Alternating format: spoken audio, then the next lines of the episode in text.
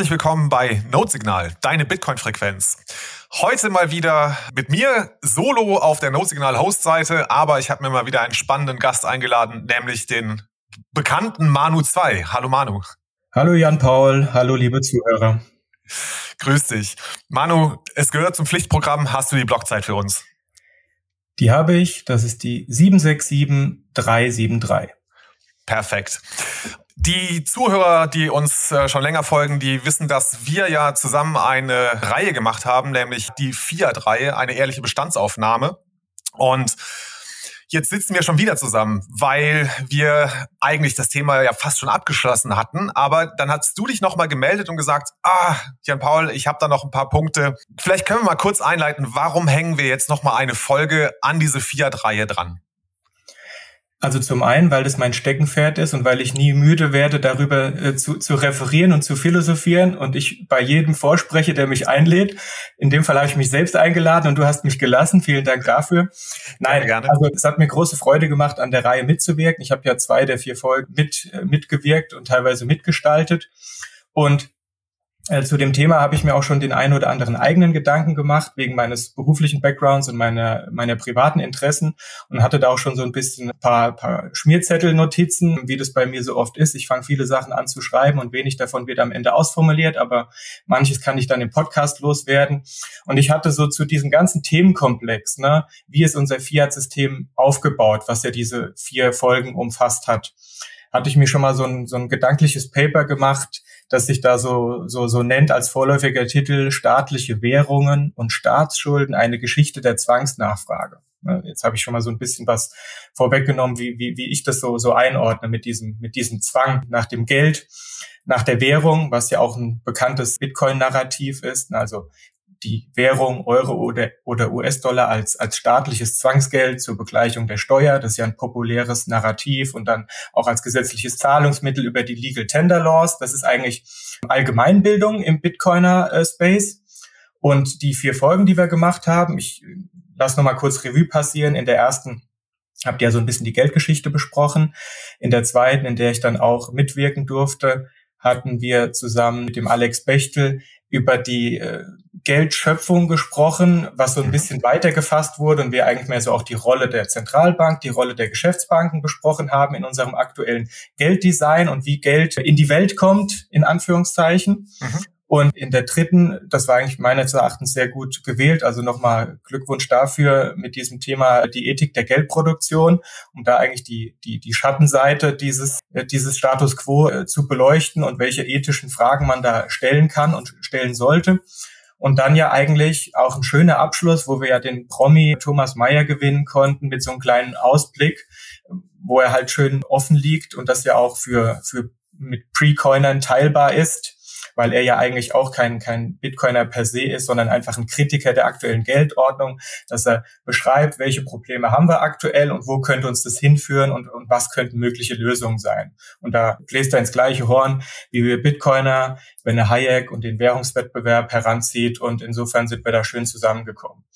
Und ich dachte, ja, aber unter der Oberfläche ist da noch viel mehr zum aktuellen Gelddesign, was ich dem interessierten Hörer gerne mitgeben möchte. Jetzt habe ich lange ausgeholt. War das in etwa so, wie du dir das vorgestellt hast? Das war sehr, sehr gut. Genau, das war vor allem fantastisch, dass du nochmal quasi rekapituliert hast, was wir in den ersten 4 Folgen eigentlich gemacht haben. Wunderbares Intro. Also vielleicht müssen wir das auch mal dazu sagen. Also du hast ja eigentlich diese Sendung schon komplett geskriptet und meine Rolle wird hier eher sein, das Ganze so ein bisschen zu begleiten, vielleicht mal die ein oder andere Verständnisfrage zu stellen. Aber eigentlich überlassen wir in dieser Folge dir das Feld, dass du ein bisschen uns aufklären kannst, was denn jetzt noch gefehlt hat eigentlich in dieser kurzen Fiat-Reihe, die wir gemacht haben. Also die Frage an dich, welches Thema treibt dich so um, dass du gesagt hast, Jan-Paul, wir müssen noch mal eine Folge machen? Genau. Und das ist nicht die breiter bekannte und, wie ich es bereits eingangs sagte, bekannte Bitcoiner, das Bitcoiner-Narrativ Fiat-Währung als staatliches Zwangsgeld, sondern noch mal mehr den Fokus rücken zur Rolle der Staatsschulden im aktuellen Fiat-Geldsystem. Die Staatsschulden, die sich manifestieren über Wertpapiere, US-Treasuries, Bundesanleihen, die in den entsprechenden Währungen begebenen Wertpapiere. Und das liegt einfach daran, dass unser aktuelles Geldsystem ein Schuldgeldsystem ist und ich immer das Kontrahentenrisiko habe gegenüber einem, wie in der Vergangenheit, Warengeld, wie jetzt Gold oder Silber. Da habe ich absolutes Eigentum, da habe ich kein Gegenparteirisiko. In einem möglichen Bitcoin-Standard der Zukunft habe ich ebenfalls kein Kontrahentenrisiko. Aber aktuell ist es so, dass mein Geld in Form von Bargeld oder in Form von Kontoguthaben eine Forderung meinerseits ist und eine Verbindlichkeit einer Gegenpartei. Im Bargeld wäre die Verbindlichkeit der Notenbank, die das Bargeld ausgegeben hat, und im Fall von Kontoguthaben wäre es eine Verbindlichkeit der Geschäftsbank aus Herausgabe des Geldbetrags in Bargeld. Das musst du mir noch mal ganz kurz erklären. Warum ist auch das Bargeld eine Verbindlichkeit der Zentralbank? Also so ist es tatsächlich rein buchhalterisch bilanziert. Und if the shit hits the fan, in Anführungszeichen, dann würden wir das auch wirklich sehen, weil im Falle eines Scheiterns einer Währung, und das hat es ja tatsächlich schon gegeben, es gibt eine Währungsreform oder einen Währungsschnitt, und dann wird mein Bargeld wertlos, weil die Gegenpartei, eben die Notenbank, eine neue Währung emittiert. Das war mir nochmal wichtig, das nochmal aufzuklären, ne? Weil ja eigentlich der Eindruck entsteht, dass das Bargeld, und ich glaube, das ist auch eins der Narrative, die sich bei dem Bitcoiner verfestigt hat, dass das Bargeld eigentlich noch richtiges Geld eigentlich ist. Aber jetzt hast du mir nochmal gezeigt, nee, also jetzt zum Beispiel im Fall einer Währungsreform kann es sein, dass dieses Bargeld, das du von der Zentralbank bezogen hast, dass das einfach entwertet wird. Okay. Ganz genau. Und in diesem aktuellen Design, in dem wir uns bewegen, in dem wir immer ein Gegenparteirisiko für unseren Vermögenswert haben, wenn wir im Gelde sparen, dann macht es einfach Sinn für die Marktteilnehmer, sich die Gegenpartei mit dem geringsten Ausfallrisiko auszuwählen, um ihren Wert zu speichern. Und auf Zentralbankgeld haben wir nur Zugriff auf Bargeld. Das digitale Zentralbankgeld ist noch. Wir hoffen, es bleibt dabei, den Geschäftsbanken vorenthalten. Und wir müssen ja auch sehen, dass sich schon in der aktuellen Geldordnung sind wir Bitcoiner ja nicht die einzigen, die festgestellt haben, dass im Geld sparen keine gute Idee ist. Das heißt, dass das Geld, die staatliche Währung, ist eigentlich Transaktionsmedium, aber nicht Store of Value oder für die wenigsten Store of Value. Aber was Store of Value ist dann nämlich eben die Staatsanleihe höchster Bonität und Güte mit kurzer Restlaufzeit. Dann habe ich ein niedriges Zinsänderungsrisiko. Also, verstehe ich das richtig? Weil unser Geldsystem so konstruiert ist, dass wir, wie du es genannt hast, ein Schuldgeldsystem haben, ist der sicherste Wertspeicher, nicht Transaktionsmedium, sondern der sicherste Wertspeicher sind Schulden, die die Staaten, also nur ein Staat mit guter oder höchster Bonität, die ausgeben. Das ist das sicherste Wertspeichermedium, das wir haben? Genau. So funktioniert die Welt. Und da hört man auch schon, wie zutiefst ungerecht das ist, weil das bedeutet natürlich, dass das nur zutreffen kann für Staaten mit einer guten Bonität, gemäß der aktuellen Ratingklassifizierung der Ratingagenturen. Man könnte sich vortrefflich darüber streiten, ob die dieses gute Bonitätsurteil verdienen, aber sie haben es und der Markt nimmt es auch so wahr. Und das ist natürlich das sind die USA. Das ist innerhalb der Eurozone, sind es Deutschland, die Niederlande, Österreich. Das ist tatsächlich Japan, trotz der hohen Staatsschuldenquote. Ja, es ist Japan. Das ist mit Abstrichen Großbritannien. Das ist die Schweiz. Und da merkt man auch schon, also funktionieren tut das Ganze nicht, wenn ich Simbabwe oder wenn ich Venezuela bin. Dann will meine Staatsanleihe, meine Staatsschuld in heimischer Währung, will ja keiner haben, ne? Das heißt, da ist keine Nachfrage und dann bin ich ja da drauf angewiesen, mich über US-Dollar Staatsanleihen am Markt zu refinanzieren, oder ich brauche Kredite von IWF und Weltbank. Allein an diesem Design merkt man schon, wie stark es wieder die westlichen Industrieländer, die reichen Länder bevorteilt. Nur, dass es nochmal klar wird, ne? Also das aktuelle System perpetuiert eigentlich den Vorsprung, den die Länder höchster Bonität haben gegenüber allen anderen Ländern, die halt eine niedrigere Bonität haben.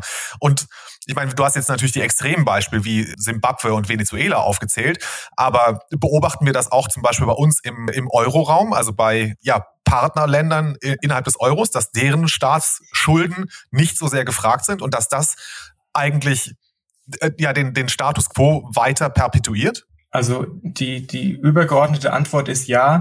Ein Euroraum ist jetzt vielleicht ein schlechtes Beispiel, weil wir ja hier politische Maßnahmen haben seitens der Notenbank, die da regulierend eingreift, um den Spread zu verringern.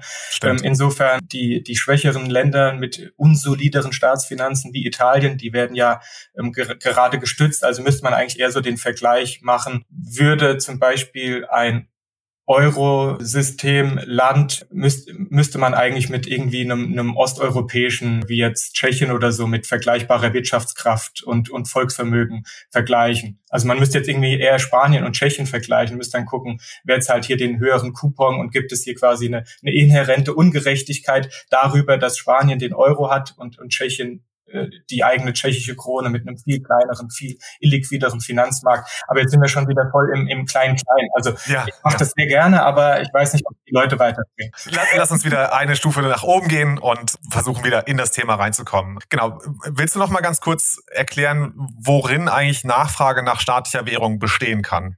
Ich glaube, du hast es anfangs schon kurz gesagt, ne, zum Beispiel Legal Tender Laws, also gesetzliches Zahlungsmittel, ist ein Treiber der Nachfrage nach staatlicher Währung.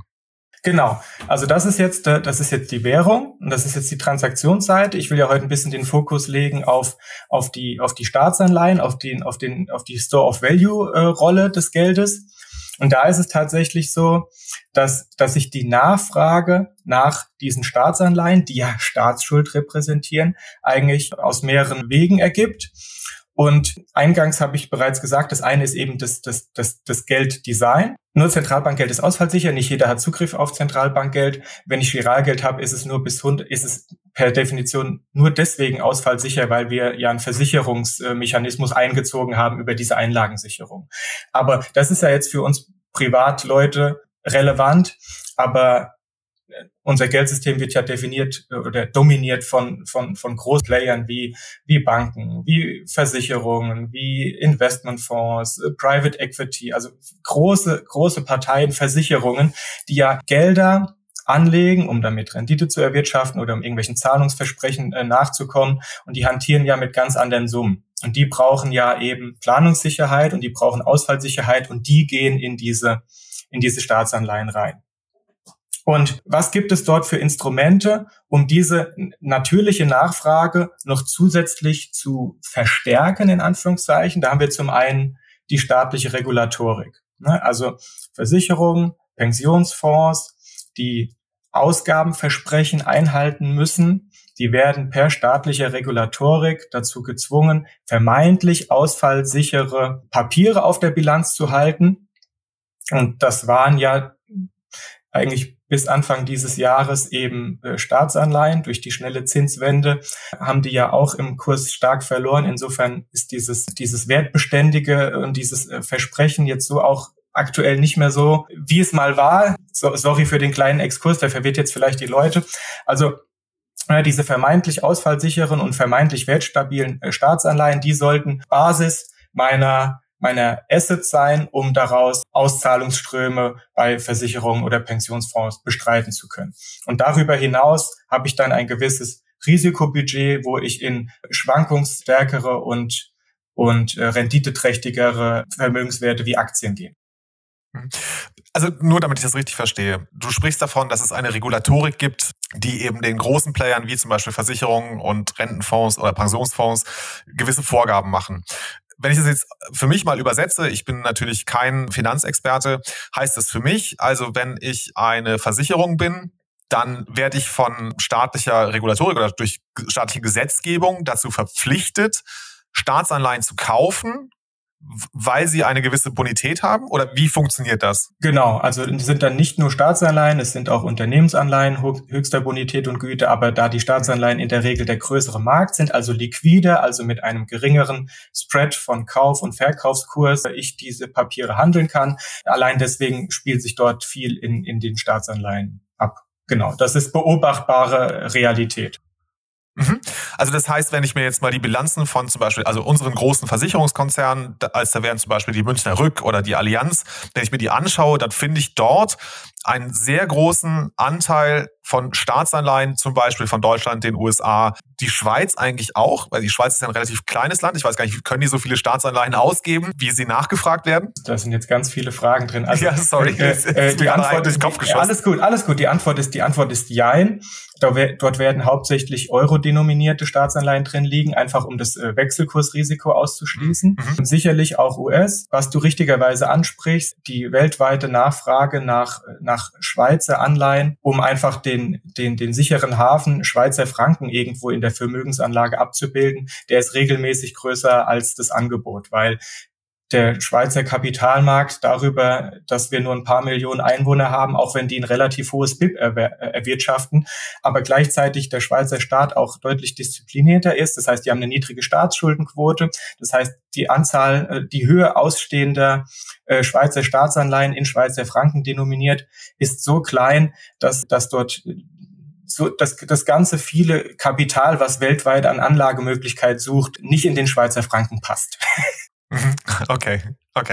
Alright, jetzt habe ich dich nochmal unterbrochen. Also lass uns nochmal zurückgehen. Ich glaube, der letzte Punkt war jetzt, also es gibt diese staatliche Regulatorik, die das jetzt fordert, dass große Player in der Finanzwelt Staatsanleihen sich kaufen müssen.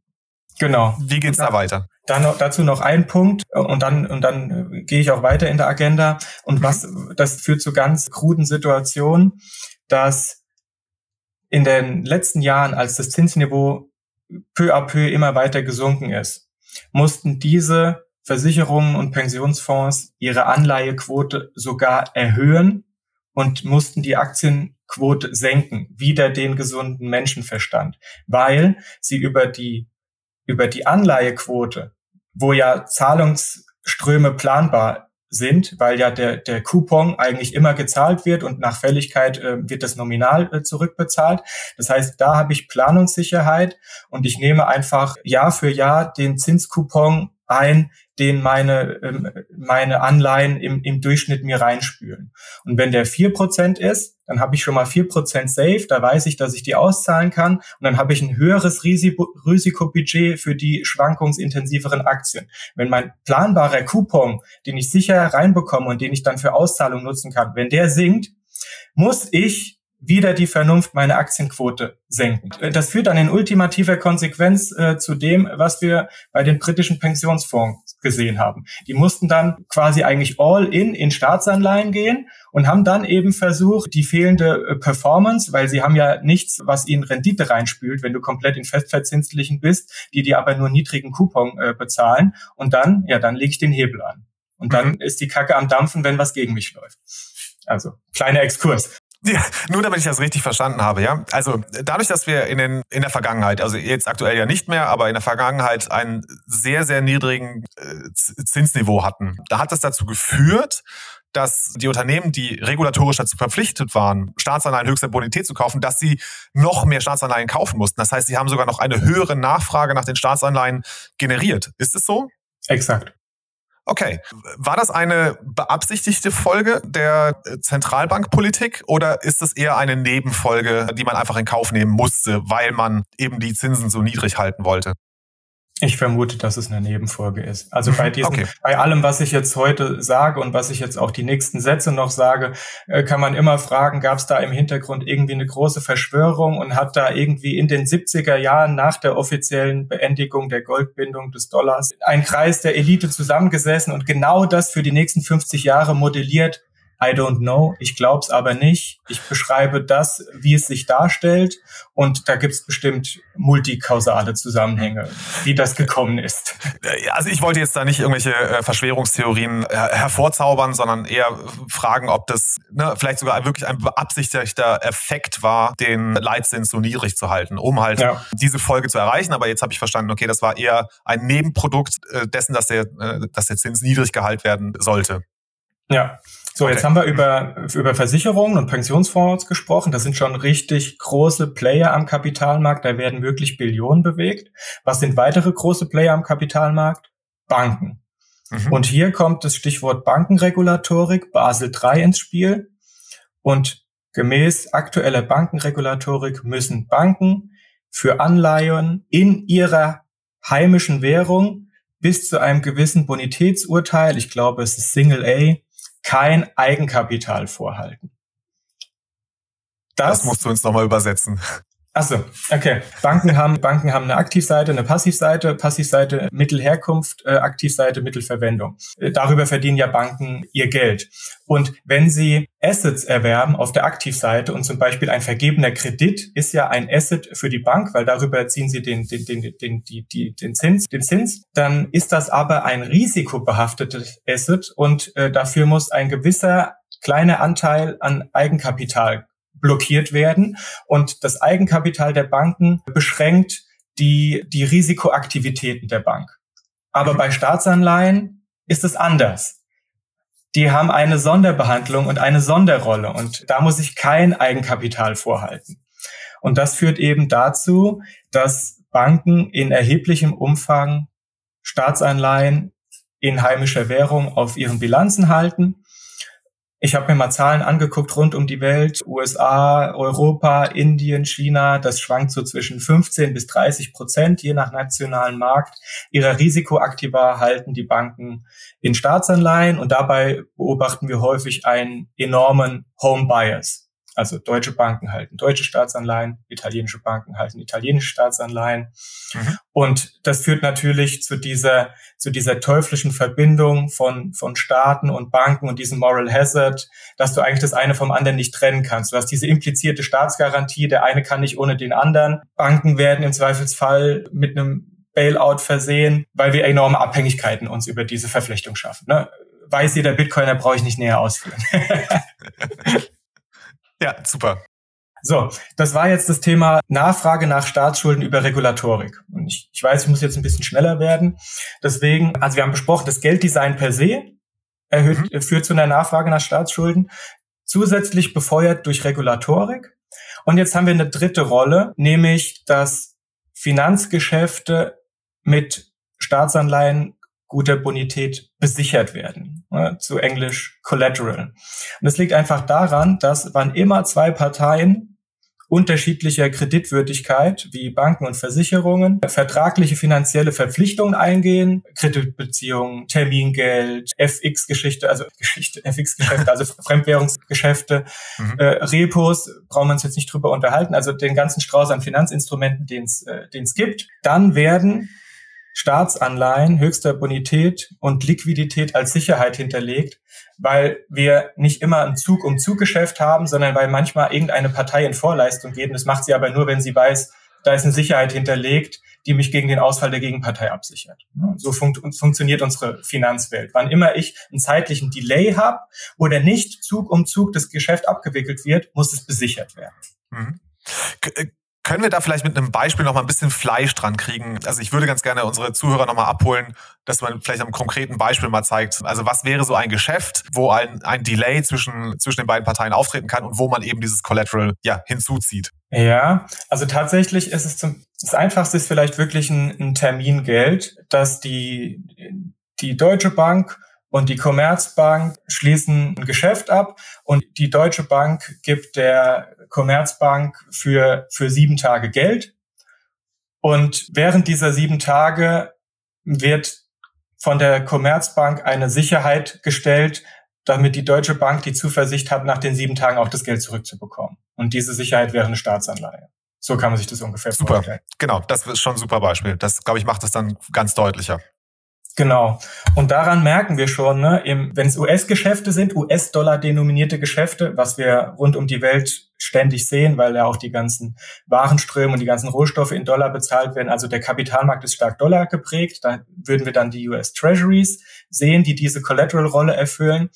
Im Euro-Raum, bei Geschäften in Euro, wäre das hauptsächlich die Bundesanleihe. Ich will aber auch nicht ausschließen, dass niederländische oder österreichische Anleihen benutzt werden. Ich bin auch ganz sicher, wenn italienische Banken untereinander handeln, dann benutzen die italienische Staatsanleihe als Collateral einfach, weil beide das haben und sich darauf einigen, das wird schon klappen, so nach dem Motto. Ne? Mhm. Und insofern merken wir, dass die Staatsanleihen in den großen Währungen, also das Schmiermittel der weltweiten Finanzmärkte sind.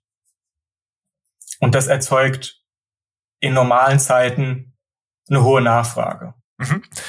Okay, so, ich glaube, soweit haben wir es jetzt verstanden. Aber vielleicht kannst du nochmal ausarbeiten, was für Probleme entstehen dabei eigentlich, wenn wir diese Nachfrage nach Staatsanleihen von allen Seiten befeuern? Also ein Problem ist natürlich, und das haben wir ja im Niedrigzinsumfeld bis vor wenigen Monaten stark beobachten können, ist, dass es die Regierung dazu animiert, extrem viel Ausgaben über neue Schulden zu finanzieren, statt unpopulär die Steuern zu erhöhen, weil es so viele Player auf dem Finanzmarkt gibt, die eine Nachfrage nach dieser Staatsschuld haben. Deswegen kann ich sie im Hier und Jetzt, ne, wir reden jetzt nicht von, was ist in 10, 20, 30 Jahren, aber so funktioniert es aktuell und im Hier und Jetzt kann ich das gut am Markt platzieren und mich über Verschuldung finanzieren und darüber Ausgaben stemmen. Das ist das eine. Das andere ist, dass man, wenn man das verstanden hat, auch sieht, dass gewisse Maßnahmen, die der Post-Keynesianismus uns als Instrumente vermeintlich an die Hand gibt, wie Austeritätspolitik oder so, dass die de facto überhaupt nicht funktionieren. Weil wenn ein Staat spart, also ein Staat, dessen Schuld am Markt nachgefragt ist, wie jetzt die USA oder wie Deutschland oder so, wenn die jetzt stark sparen würden und würden sogar Schuld tilgen, dann würden sie eigentlich am Markt einen Mangel nach dieser Schuld höchster Bonität und Güte verursachen. Und das würde die Finanzmärkte extrem stressen. Okay, also es klingt so verrückt, wenn man sich das mal durchdenkt. Also ich verstehe das jetzt alles zum ersten Mal so richtig. Aber jetzt mal, also rein hypothetisch gesprochen, was würde denn jetzt tatsächlich passieren, wenn ein Staat jetzt loslegen würde und sagen würde, okay, ich möchte jetzt wirklich meine Schuldenquote senken, ich möchte meine Staatsschulden tilgen. Wo würden wir diese Auswirkungen am Markt dann genau sehen? Was könnte man sich vorstellen, was dann passiert? Lass mich einen Schritt vorher ansetzen. Also was wir eigentlich beobachtet haben die letzten Jahre, ist etwas, was so ein bisschen dieses Szenario beschreibt, wie ich es gerade gesagt habe. Der Staat würde sparen und es wäre weniger Staatsschuld am Markt als Besicherung für Finanzgeschäfte verfügbar. Genau diese Situation haben wir eigentlich in dem Moment betreten, als die Notenbanken in großem Stile angefangen haben, Staatsanleihen zu kaufen. Denn die liegen jetzt auf der Notenbankbilanz bei der Fed, bei der EZB, bei der Bank of Japan und sind am Markt nicht mehr verfügbar. Um euch so ein paar Zahlen mit an die Hand zu geben, ne, bei den USA, die haben so Pi mal Daumen 32 Billionen Staatsschuld. Das meiste davon ist als Staatsanleihe verbrieft, unterschiedliche Laufzeit. Davon hat die Fed, die schmilzt zwar langsam ab, aber die hat ungefähr so 9 Billionen davon auf dem Balance Sheet. Und in den USA kommt noch dazu, dadurch, dass der US-Dollar Weltreservewährung ist, sind nochmal gut 4 Billionen als Währungsreserve bei den Notenbanken der Welt gelockt und stehen dem Markt nicht zur Verfügung. Das heißt, von diesen 32 Billionen sind 13 Billionen dem Markt nicht verfügbar. Und das hat schon dazu geführt, es bleiben ja immer noch 19 Billionen, unglaubliche Summe, ne? Aber das hat dazu geführt, dass in den USA wie auch im Eurosystem die Notenbanken diese Papiere, die sie vom Markt gekauft haben, den Banken und Versicherungen über sogenannte Repo-Geschäfte wieder zurückgeliehen haben, damit wir genug Schmiermittel an den Finanzmärkten haben. Das heißt, die sind auf dem Balance Sheet gelockt und müssen dann aber wieder verliehen werden, weil die Märkte das nachfragen und brauchen. Diese Situation haben wir gesehen. Und wir haben ja gemerkt, es funktioniert trotzdem irgendwie. Deswegen, ich habe ein etwas arg düsteres Bild gezeichnet. Eine gewisse Entschuldung geht natürlich schon. Aber wenn sie jetzt alle Musterschüler und würden sich komplett entschulden, das würde definitiv nicht gehen. Wir brauchen eine gewisse Staatsschuld in unserem aktuellen Geldsystem, ne? Wenn die Schuld runtergeht und die Nachfrage bleibt gleich, ja, dann wird halt der Preis für diese Leihe höher. Das würde schon irgendwie alles gehen. Aber am schönsten für die Banken und Versicherungen ist es, wenn es plenty of collateral gibt und wenn das alles günstig besorgt werden kann. Okay, gut. Also das heißt, es gibt eigentlich einen Markt für günstige Staatsanleihen. Jetzt sind die aber ja nicht immer verfügbar, ne? Also wir sehen, dass ja die Staatsanleihen schwanken ja in den Zinsen, die sie versprechen. So haben wir es jetzt die letzten Jahre ja beobachtet. Jetzt hatten wir lange Zeit eine Niedrigzinsphase. Jetzt ziehen die Zinsen langsam, aber sicher doch ein bisschen an. Beobachtest du jetzt auch aus deiner professionellen Sicht, beobachtest du da gewisse Unruhe oder Unsicherheiten am Markt? Na, mit den Zinsen hat diese Collateral-Rolle erstmal nichts zu tun, weil ich würde zwar, wenn ich Sicherheit irgendwo hinterlegen muss für eine Zeit, dann würde ich zwar das Papier Sicherungsübereignen, also juristisch wäre dann der andere, der Eigentümer des Papiers. Mhm. Mir steht aber nach wie vor der Zinskupon zu. Das heißt, ich habe dadurch keinen Nachteil. Und eigentlich ist es, und diese Collateral, für diese Collateral-Funktion an den Finanzmärkten ist es egal, ob die US Treasuries 1%, 2, 3, 4 oder 5% Coupon haben. Mhm. Ja, ich meinte, also der natürliche Effekt meines Verständnisses nach wäre ja, wenn jetzt die Zinsen für die Staatsanleihen steigen, dann steigt ja auch die Nachfrage nach den Staatsanleihen. Ne? Da wollen ja immer mehr diese sicheren Wertspeicher haben. Das heißt, es kommen mehr Staatsanleihen in Umlauf, die auch als Collateral verwendet werden können. Da war ein Denkfehler, glaube ich, meinerseits. So ist der Normalfall. Den Exkurs, was man auch sehen könnte, machen wir jetzt hier, glaube ich, nicht auf. Nein. Ist schon spezifisch genug alles. Ja, genau.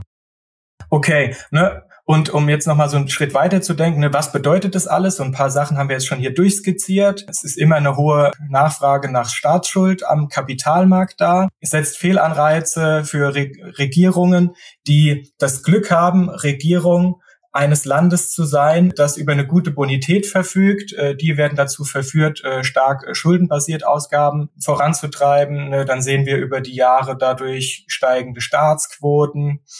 Und im Zweifelsfall halt, was halt an Rattenschwanz an Problemen kommt, wenn das Geld zu locker sitzt, eine Fehlallokation von Ressourcen, Opportunitätskosten und alles. Und das wird schon, also alles, was wir beobachten, alles, was so die Politik regelmäßig falsch macht, wird darüber noch befeuert, dass es ihnen so leicht gemacht wird, das zu machen, über die Wirkmechanismen, die ich gerade beschrieben habe. Okay, ja, was machen wir jetzt? Jetzt haben wir die Situation beschrieben. So, was zeigt uns das? Was sind die Konsequenzen daraus für unser Verständnis davon? Das muss jetzt jeder für sich selbst entscheiden. Also ich sage ja immer, auf der Problemlösungsschiene bin ich noch ein bisschen schwach auf der Brust. Ich zeige auf, wie es ist, durch welche Brille ich die aktuelle Geldordnung sehe. Und auch wenn ich jetzt aktuell keine unmittelbare Lösung parat habe, ich könnte jetzt natürlich sagen, Bitcoin fixes this und wahrscheinlich stimmt es sogar, aber das wäre jetzt nochmal eine weitere Folge, wenn man jetzt eine weitere Podcast-Folge, wenn man alles von mir gesagt jetzt irgendwie nochmal in einem Bitcoin-Standard hypothetisch durchgehen würde, das sprengt jetzt hier den Rahmen. Ich denke, was wir heute geleistet haben, ist nochmal so ein weiteres Puzzlesteinchen an die Zuhörer zu liefern, was in der aktuellen Geldordnung alles falsch läuft, weil nur wenn ich die hinreichend kritisch sehe und auch in meinem Glauben, dass so viel falsch läuft, richtig gefestigt bin, nur dann kann ich auch wirklich überzeugt den Bitcoin als eine Lösung ansehen. Insofern, ich weiche deiner Frage etwas aus und bring's mir so in die Richtung, dass wir hier unseren Bildungsauftrag ausführen, wie wir das ja immer machen und dass daraus jeder seine eigenen Schlüsse ziehen sollte. Aber mein Schluss daraus ist, und der ist seit Monaten, / Jahren eben bei mir, die aktuelle Geldordnung ist so korrupt, so unnachhaltig, es ist nur eine Frage der Zeit, bis sie bricht. Punkt. Sollen wir das zu unserem Schlusswort machen? Können wir gerne. Ja, sehr gut. Manu, dann, also wenn du jetzt noch irgendwie letzte Worte loswerden willst, falls jetzt noch was Wichtiges kommen muss, was wir unterschlagen haben, dann wäre das jetzt nochmal eine Gelegenheit. Ich denke, wir machen den Sack zu. Sehr gut, okay. Ich will mir auch nicht den Weg verbauen, vielleicht nochmal eingeladen zu werden. Auf jeden Fall. Also Manu, das können wir gerne so halten. Wenn du nochmal ein Thema hast, das dir auf der Seele brennt und du denkst, dass du bei Nodesignal da richtig bist, um das Thema auszubreiten, du hast eine offene Einladung bei uns. Ich freue mich immer, mit dir zu sprechen. Ja, also ich hoffe, euch Zuhörern hat es auch gefallen. Manu, vielen Dank für deine Zeit. Wie immer gilt, focus on the signal, not on the noise. Macht's gut. Ciao, ciao.